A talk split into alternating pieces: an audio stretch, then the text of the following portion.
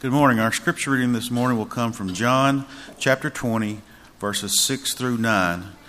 John chapter 20, verses 6 through 9, and I'll be reading from the New King James Version. Then Simon Peter came, following him, and went into the tomb, and he saw the linen clothes laying there, and the handkerchief that had been around his head, not lying with the linen clothes, but folded in a place by itself.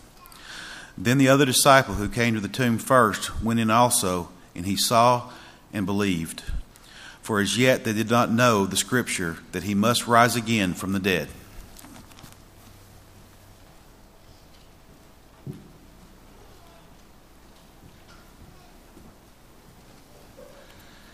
What a beautiful Sunday morning it is to be gathered to worship God, and I appreciate the presence of all of you.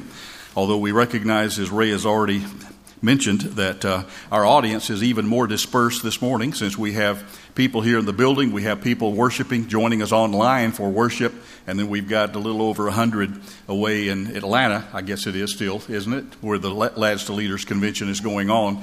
So please pray for them because if you have not driven in Atlanta traffic, you know that they need to be prayed for. And uh, we hope they'll get home safely. Delighted to see all of you here this morning. We appreciate so very much your presence because that is indicative of your spiritual interest. You know, I just thinking that University Church is blessed on so many different levels. And one of them is that when our three regular song leaders uh, can't be here all at once, that happens very seldom, but if all of them are, are gone for whatever reason, we only have 40 guys that can still lead singing. And uh, Ed is one of those, and thank you, Ed, for directing us in our singing this morning. You know, there are a number of aspects of the Christian faith that are admired by people who themselves are not Christians. Even though they might not profess any faith at all, they will acknowledge, at least some of them will, that there are things about and, and, and tenets of faith that they very much admire and respect. One example of that is the forgiveness that's preached and practiced in the lives of Christian people. There are a lot of people that don't attend any church, but they still admire that doctrine of forgiveness that's believed by God's people. Many people admire and appreciate prayer.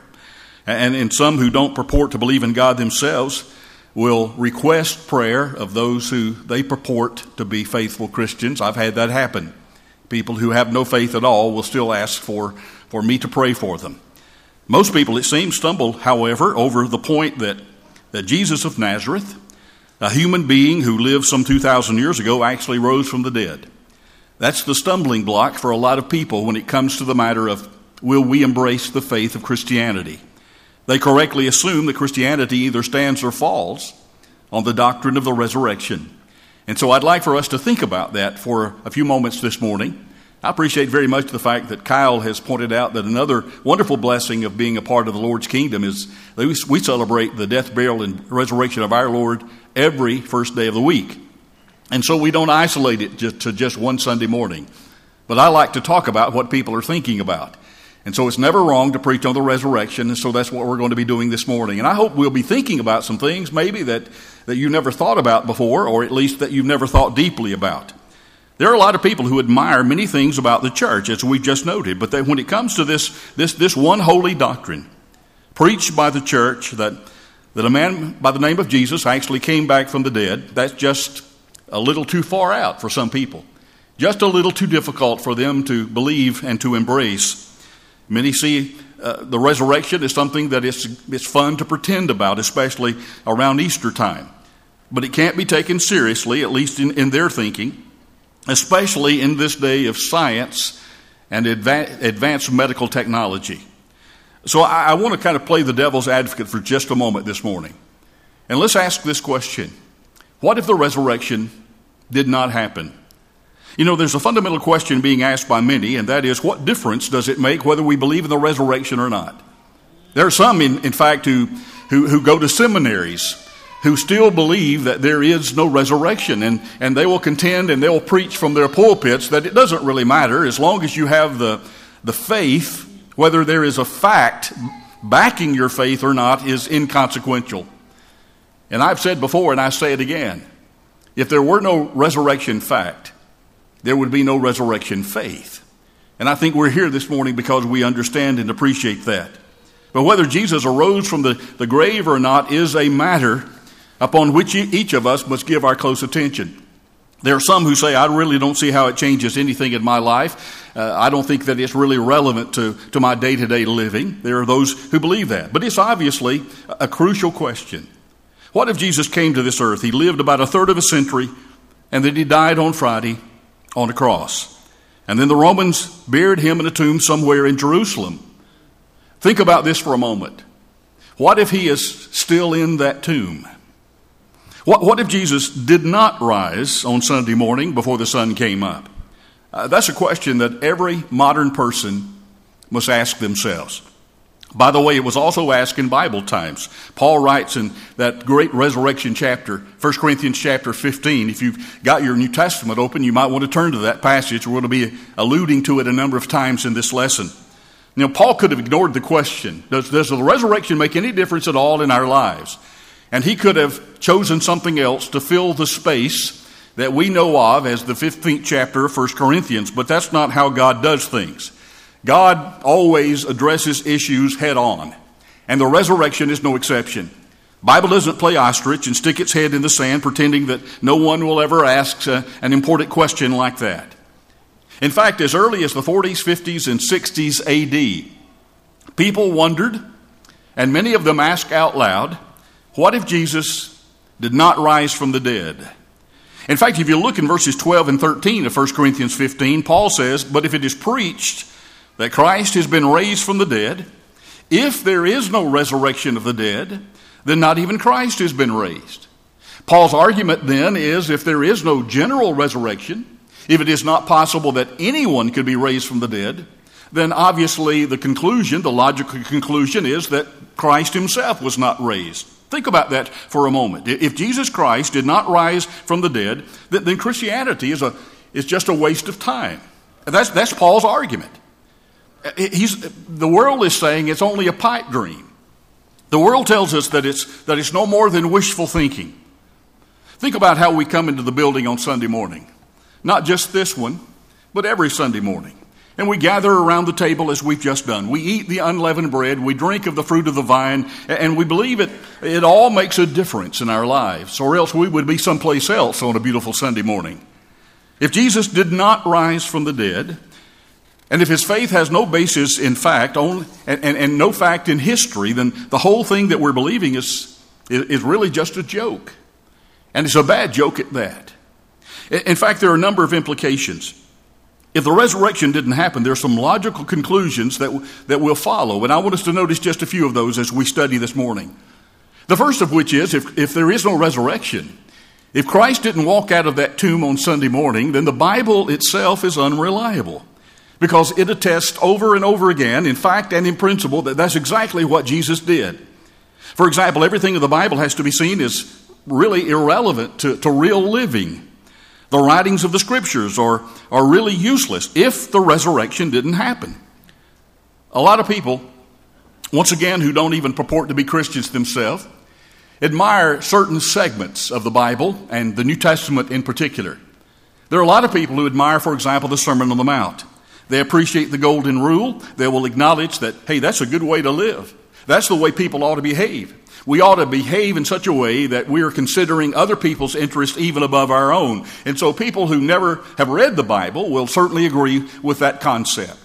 They admire the way the Sermon on the Mount strips away the hypocrisy of, of the religious pretender and the way Jesus will not put up with any kind of religious pretense. And they appreciate people who are authentic and sincere and real and genuine and committed to what they believe.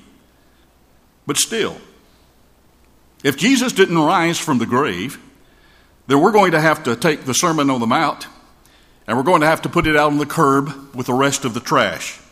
Because this Jesus who was not raised, the, this impostor, is the one who taught it. And if the credibility of Jesus is destroyed as the Son of God, then everything that he has ever said is also destroyed. Or maybe consider 1 Corinthians 13, that wonderful chapter on the subject of love. Think of the 13 verses of that chapter, and uh, that I think we all have to acknowledge as a Bible student that that's just one of the mountain peaks of inspiration that we have in Scripture.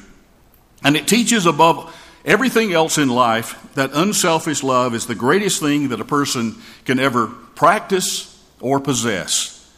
But if Jesus didn't rise from the grave, then we can forget about it.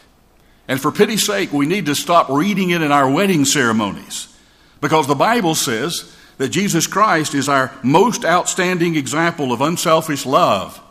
And then John in his first letter says that, that God himself is love. He is the epitome, the essence of what real love is. The very concept of love is personified in, in a holy God. All of those things are linked together. So if Jesus did not rise from the grave, then even the Old Testament, with all of its dreams and its hopes and its promises, is simply reduced to dusty, archaic literature.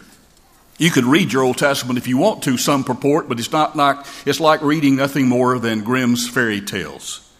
So if Jesus didn't rise from the grave, then we can forget about the Bible and everything it stands for, and all it teaches, and all of its values, because once again, it either stands or falls on the reality of Jesus walking out of that tomb on Sunday morning.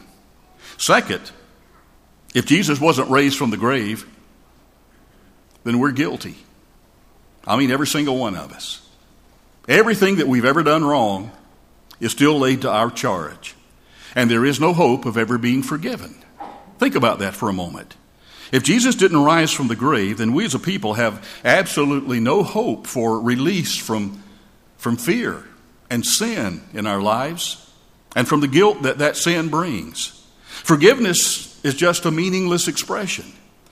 And all the sermons ever preached on love and forgiveness all add up to 0.00.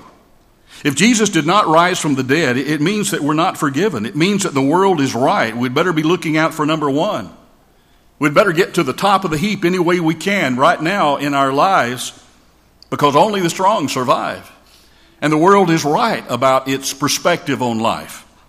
It also means we better spend some serious time making some money because the bumper sticker was right all along. He who dies with the most toys wins. And it means that we're locked into our past, to all of its guilt, to all the fears of the world. And, and we'd better get very concerned uh, as to whether we're going to be blown to smithereens by a nuclear warhead. All of those things that you and I can deal with and can put in perspective and into the framework of faith become a major issue again if Jesus Christ did not rise from the dead. We've got a lot to fear. And again, we're locked into the past that we have to admit that we will never successfully escape. Third, if Christ wasn't raised, there is no hope. If Jesus didn't rise from the dead, then no one on earth, on earth has any hope beyond the cemetery. It means that life is just pretty much like Bertrand Russell, probably one of the most renowned, well known agnostics who ever lived, and he was very outspoken about his lack of faith. And here's how he describes life. And it's a very brief statement, so hang with me for a moment, but it comes from his book entitled A Free Man's Worship. I think even the title of his book is somewhat ironic, don't you? A Free Man's Worship. Here's his perspective on life as, as an unbeliever. And I'm quoting The life of man is a long march through the night, surrounded by invisible foes, tortured by weariness and pain toward a goal that few can ever hope to reach and where none may tarry long. One by one, he continues, as they march, our comrades vanish from our sight, seized by the silent orders of omnipotent death. Brief and powerless is man's life. End quote. Kind of makes you want to fall on something sharp, doesn't it? But that's the perspective. That is the honest framework of someone looking at life without any hope. Said another way, not only is it impossible for any of us to live in hope, we're all doomed to live in, in, in, in despair, just like Bertrand Russell did. Fourth, if there is no resurrection, then no one really cares about us. It really didn't happen. If it didn't, then God doesn't love us at all. And the golden text of the Bible itself is invalidated. God so loved the world it means that the real needs of human beings, the, the, the things that we experience, all add up to a big fat nothing. And I remind you that a nothing is a zero with all the edges trimmed off. That's the only hope we have. There's no prospect for the future. There's no hope for a better life after this one if Jesus didn't walk out of that tomb. And it means the statement that God loves me is not worth the paper it's printed on. And it means the biblical statement that God loves you and that He's concerned about you and about what's going on in your life has no more credibility than if it came from some other source of dubious character. We can't go on unaffected and unchanged if Christ didn't walk out of the tomb. The bottom line is if Jesus Christ did not rise from the dead some 2,000 years ago on a Sunday morning, then Christianity is the greatest, the biggest fraud that has ever been conceived of. It's the biggest joke that men have ever come up with. And it means all of us had better get out there and find other ways to get to the top of the heap. And we better get there as quickly as we possibly can. On the other hand, what if it did happen? Think with me for a moment about the possibility, the probability, the reality of the resurrection. What if Jesus really did rise from the grave? What of the statement, it may be Friday now, but Sunday's coming, is the greatest premise upon which a person can build their lives? What, what difference does it make? And what, is it, what if it's really true that the two greatest questions that a person will ever ponder are number one, was Jesus really raised from the dead? And number two, what are you going to do about it? Those are the greatest questions that we can ever possibly think about if Jesus really did rise from the grave. You know, there are a number of things that it means if he did, in fact, come out of that tomb on Sunday morning. First of all, it means that, that Jesus is still alive and well, and that's the most obvious one. But that's where we need to begin. Jesus is still alive and well. And when he was nailed to that cross and when he was put into that tomb, that was not the end of the story.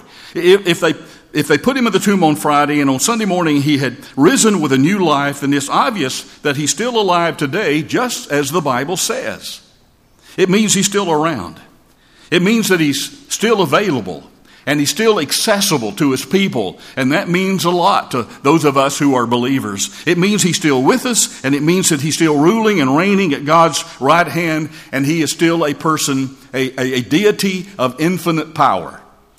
And it means his promises are valid and that they will be kept, and it means he's still alive and doing very, very well. If Jesus actually rose from the grave, it means that he's able to come to a person who is guilt ridden, a life that has a, a bad self image because of the infiltration of sin in their life, and he can say to that person, Listen, I can release you from your guilt, from being locked into the past, and I can free you from the fear that dominates your every decision and your every thought. I can liberate you from that. You shall know the truth, and the truth will make you free. John 8 32 still says. And not least of which, it means that he is alive and he is still meeting people's real needs. Here's a second implication. If Jesus did in fact rise from the grave, it means that the Bible is true and valid. We touched on the other side of that coin a moment ago, but think about that. If Jesus did rise from the grave, it means that the Bible is true. It, it means that this book is not like just any other book. It's not a hoax. It is not a collection of myths and fables. It says something that is true, and I mean verifiably true. And we can be forgiven of our sins. And we can tap into a power that is, that is beyond our own life simply by opening and reading and obeying this book. It means that there is a truth out there. And that truth is available, and it is practical, and it is absolute. And it's also universal. By that I mean it worked 2,000 years ago, it worked 1,000 years ago, and it can still work today. It means that timeless, revealed truth offers hope and forgiveness, and it gives us direction, and it gives us purpose. And since the Bible is true, the following things also need to follow. Consider these, and this lesson will be over. First of all, if Jesus was raised from the dead, that means that the Bible is true and what it says about him is also true. Then the first implication is that that means that our lives are going to be different. You see, this isn't just a history lesson. It isn't just a, how do you, how do you, your personal, personal preference, how do you feel about the resurrection? It's a matter of examining the evidence and then drawing those conclusions that the evidence demands and then building our life based upon the evidence. Faith is the substance of things hoped for. It is the evidence of things that are not seen. Hebrews 11 and chapter, chapter 11 and verse 1 certainly attests. So it means, uh, among other things, that our, our lives are going to be different and our relationships are going to be different. If you don't think that people in the world and people in the church have different kinds of relationships, you need to think again. The Bible tells us that in principle, and sometimes it tells us that in, just in your face kind of fact. It tells us, for example, in Ephesians chapter 5, that our marriages will be different because of the relationship that Christ had with his own church and how deeply he loved that church and how that husbands ought to love their wives in the same way. Marriages are going to be different if we believe that Jesus walked out of the tomb. Amen? When we understand that. And when it comes to making a practical application of that in our lives, all of our relationships are going to be different. It, it means that if I get to the point in my life where, where I feel isolated, I feel lonely and fearful, when we're afraid to be our real selves and for, for people to know who we really are and what's going on on the inside, then we're offered a, a whole new family of people that we know of as God's eternal kingdom who also believe the same thing about Jesus walking out of the tomb. And, and we can have relationships with those very people. And we can even come to the point of intimacy in those relationships where we will call one another sister and brother. And that means something. Because we know that we are a part of God's forever family. It means when we face problems, we can go to other Christians and we can talk about those problems and they will listen with a sympathetic ear. It means that there are people with whom we can pray. It means that we can be loving to people that we've never known before. It means that we can learn that, that the meaning of greatness is measured in our service to other people by, by washing their feet, as it were, rather than climbing over them and on them in order to get what we want out of life. It means that we're free that we have hope. And it means that we can find a life of significance and gratification and meaning in serving other people, even though the world may never really understand that. And it means that we can look at our children and we won't misuse them. We won't beat them. We, we won't even verbally abuse them, but we can see them as, as gifts that God has given to us as moms and dads so that in a few years we can give them back to God. And it means those relationships between children and parents are going to be much different and they're going to be much better.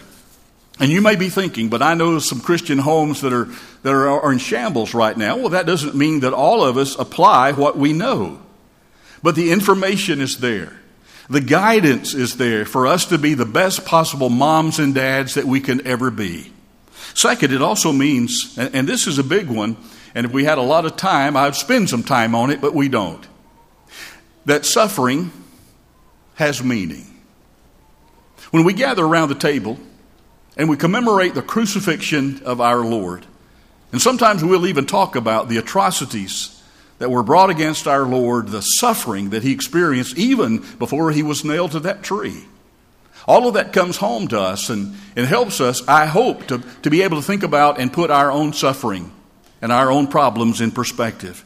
See, if Jesus really did rise from the grave, it means that suffering has a new meaning. There is stability and constancy and faith in many people in the church who, who've grown th- gone through some severe suffering. I know of a lot of people over the course of my ministry who are members of the Lord's kingdom for obvious reasons, and I've known some people who have, have suffered terribly.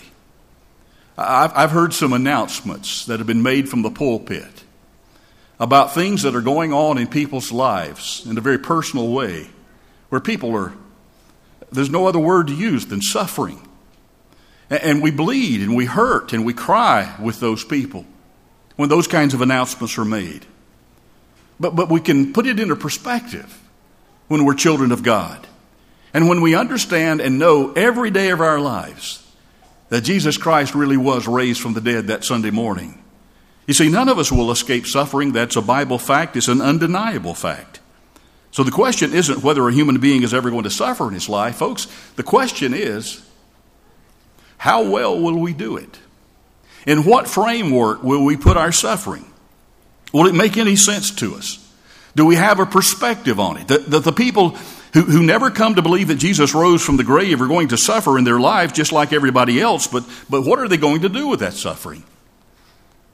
I had a conversation with a brother in Christ just this past week in which he expressed that very sentiment. What do people in the world do when they're driving home from the graveyard? That's a good question, isn't it? How do you put that kind of loss in perspective? Well, if Jesus rose from the grave, we've got a framework for it. What are we going to do with human suffering? That's the question. Can we escape it? What will we do when we're sitting in the doctor's office and the doctor tells us we have cancer? What would we do when they call us in the middle of the night and we say, Unfortunately, I have to tell you that your husband or your wife was tragically killed in an automobile accident? What are we going to do when it's our parents who die? What are we going to, are we going to curse and, and kick the chair and beat our fist into the wall? Well, there's people in the world that do that every single day. That's their only natural reaction to the suffering in their lives, the only way they know to deal with the grief. A lot of people do exactly that.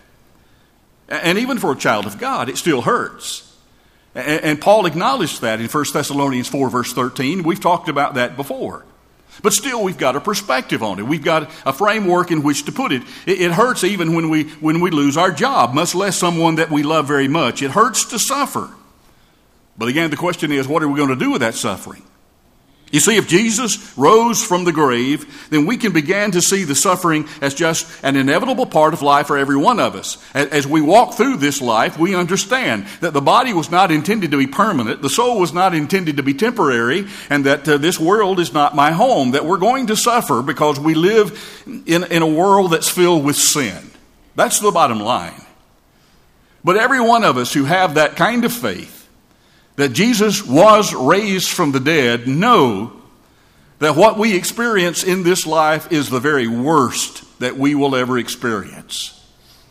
But if I am not a believer, I have to acknowledge that what I'm experiencing in this life is the very best I will ever know, and I don't think I can live that way. In fact, I know I can't. I'm grateful for the hope and for the blessed assurance that knowing that Jesus walked out of the grave on Sunday morning gives to every single one of us. If, if Jesus rose from the grave, we began to see that suffering is, is an inevitability, and that's what happens. And it happens to, James says in, in the opening verses of James chapter 1, it, it happens to build our perseverance, our endurance, and, and to make for our spiritual maturity, for one thing. There are other purposes, and that's another lesson. But, but God begins to work in a way that we don't see at the moment. Those of you who were here last Sunday morning, we talked about Ruth and Naomi.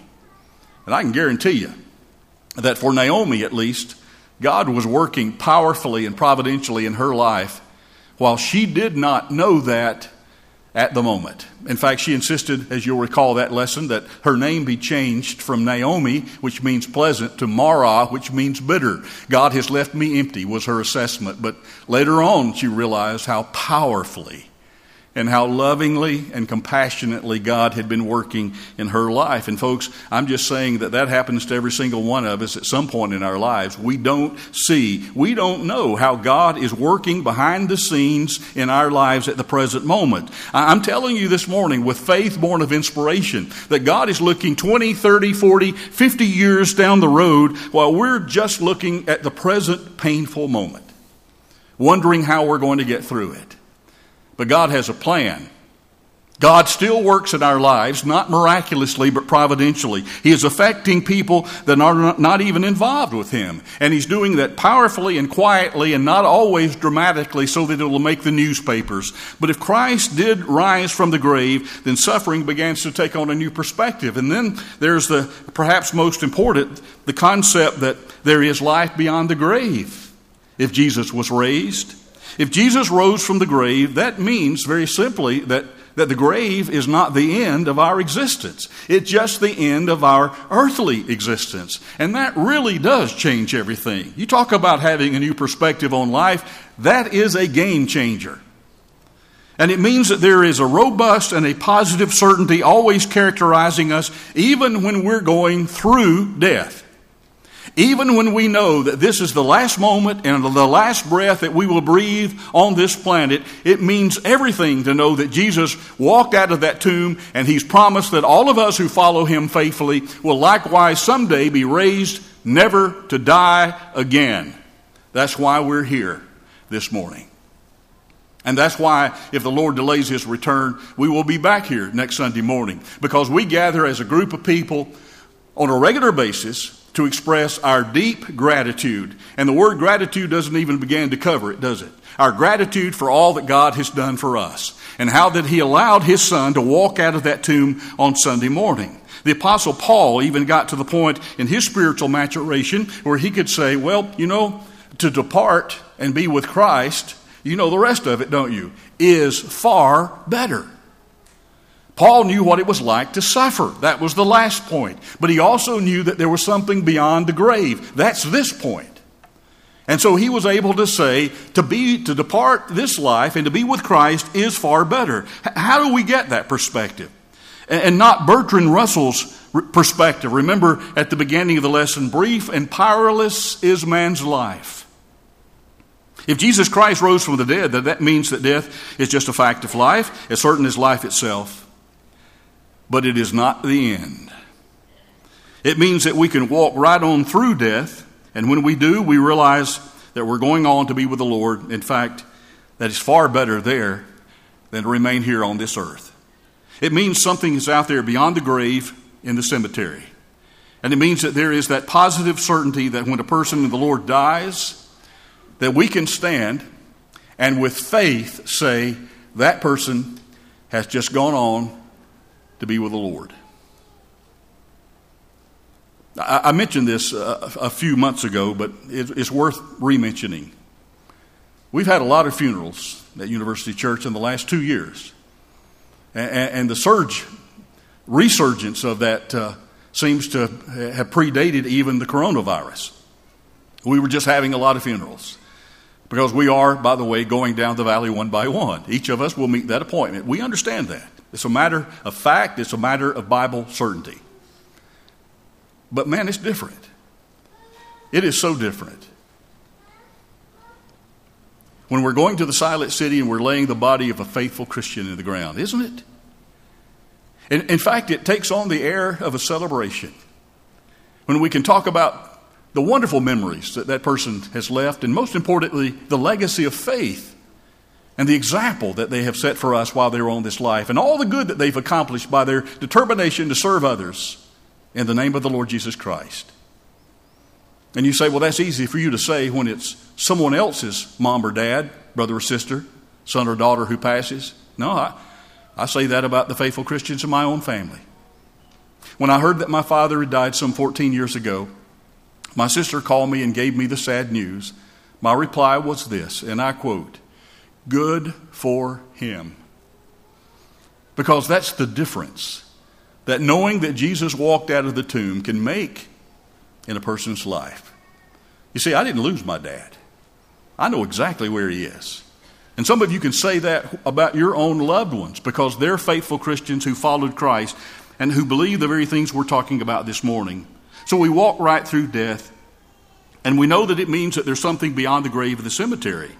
Dear friends, what we've been talking about this morning is not an eternal gamble. It, we won't wait until we get to Judgment Day to see who's won and who's lost. There, there's something sure to hold on to, and that is, as we sometimes sing, victory in, in Jesus.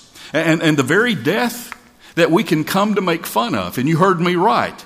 If you've read 1 Corinthians 15 lately, you know that Paul his writings take almost a, a, sarcastic tone as he's talking about death. Listen, listen to this verses 55 through 57. We're almost through.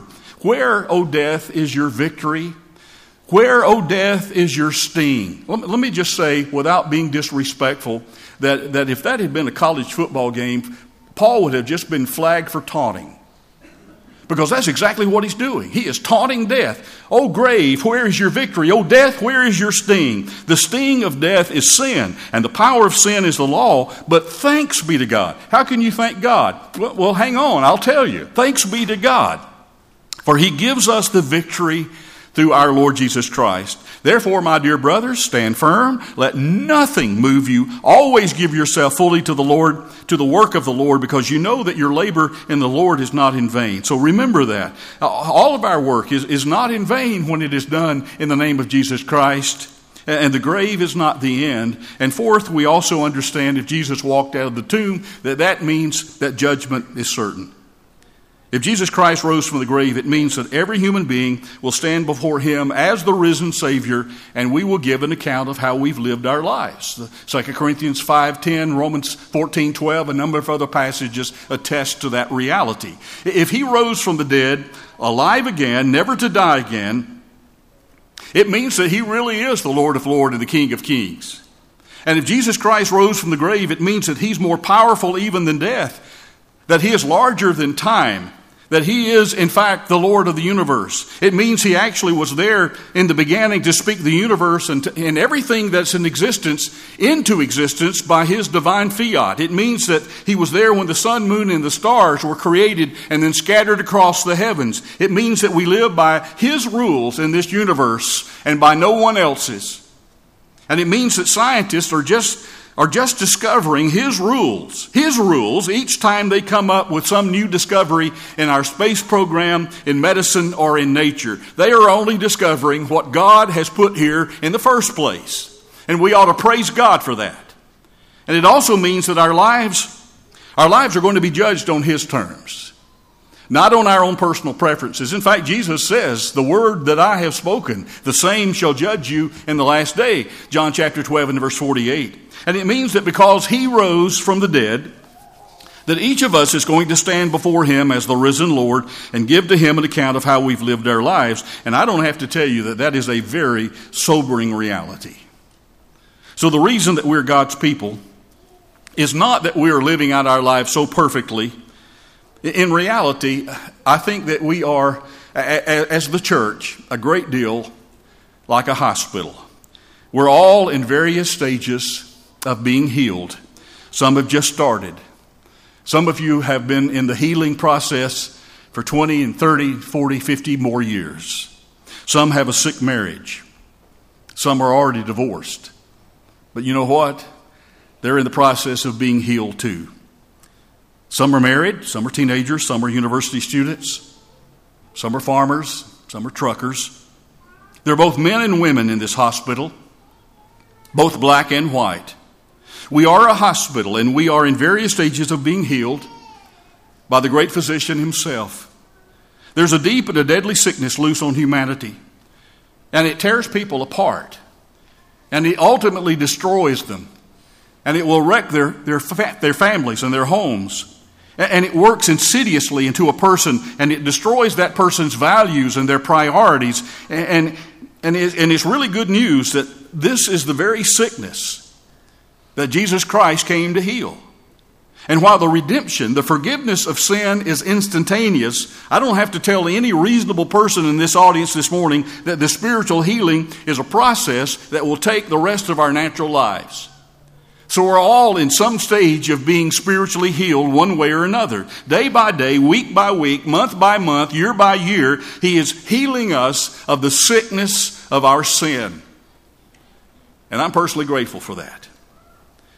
I've looked at the evidence. In fact, I have spent my entire life looking at the evidence. And I'm here to announce that the tomb really was empty.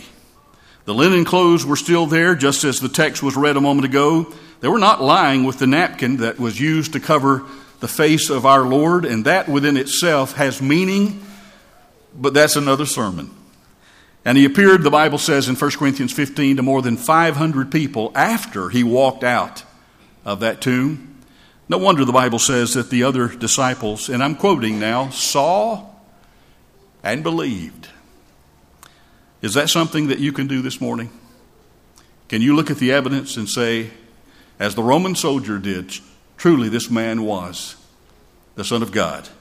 If you can and will, I will assure you it will change your life and it will change your eternal destiny. We'd be happy to baptize you into Christ this morning while we stand and while we sing.